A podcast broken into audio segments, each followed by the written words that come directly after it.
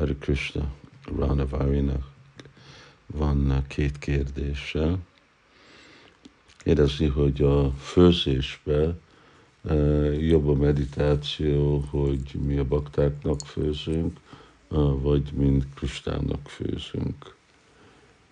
E,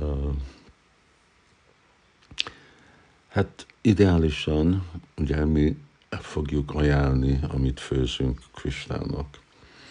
És uh, amikor mi uh,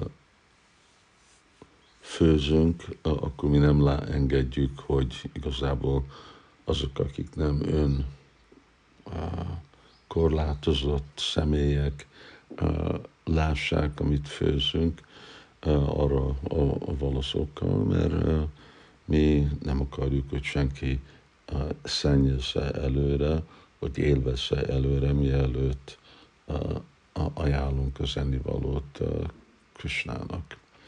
Szóval hasonlóan, még ha ez csak az elménkbe történik, de jobb először csak ajánlni dolgokat Krishnának az elméjünkbe, vagy gondolni, hogy mi elégedetté akarjuk tenni Krishnát, és persze hozzájárul ahhoz, hogy elégedetté akarjuk tenni Krisnát, hogy akkor a bakták is elégedette lesznek téve. Szóval, hogyha Krishna boldog, akkor a bakták boldogak. Ez a mi e, filozófiánk. És hozzájárul a Krishna boldogsága úgy, hogy az ennivaló, amit mi főzünk, akkor a bakták avval elégedettek. Szóval így mind a kettő e, dolog el van érve, a bakták öröme és a bakták öröme meditáció, és a Krishna öröme meditáció. És ugye ez a mi filozófiánk, hogy Krishna a gyökér. És amikor tápláljuk a gyökeret, akkor automatikusan mindenki elégedett. Hasonlóan, amikor Krishna elégedett, és amikor Krishnát elégedetté tesszük, és úgy meditálunk, akkor ez fogja jelenteni, hogy a bakták is elégedett lesznek. Oké. Okay. A másik kérdése, hogy, hogy, hogy amikor úgy elején jövünk Krishna tudathoz, akkor tapasztalunk a mély élményeket, és tisztán látjuk a vajsnavokat, és akkor időben ez elmúlik, nincs azok a mély élmények, és ugyanakkor kezdünk kritikus lenni a baktákról. A kettő dolog. Egyik, hogy sértéseket követünk el. Ez, ez a standard dolog, hogy sértéseket követünk el, és akkor az a íz, amit eredetileg tapasztaltunk, amikor jövünk, és ugye nem követünk sértés, sértés nélküli vagyunk, akkor ez nincs ott.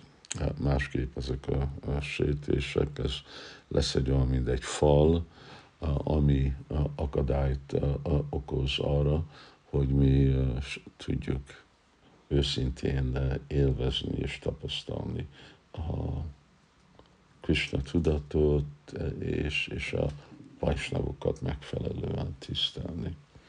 Igen, sajnos ez sokszor, hanem majdnem mindig történik. De a másik aspektus, hogy Krishna a szívünkben van. Krishna akar minket bevonzani a Krishna tudatba, és ő ad nekünk másféle élményeket, hogy ezek az élmények meggyőzzenek, és legyünk határozott arra, hogy elére lépünk.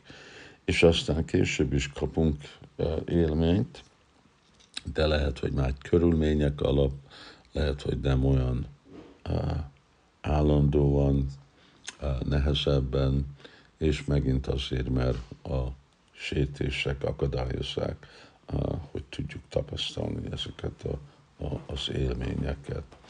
Szóval Krishna prédikál, Krishna akar csinálni baktákat, és ugye ő belülről. Sinvata Svakta Krishna Punya Savana Kirtanam Redjente Osztahibadráni Vidhunóti Sritsatam.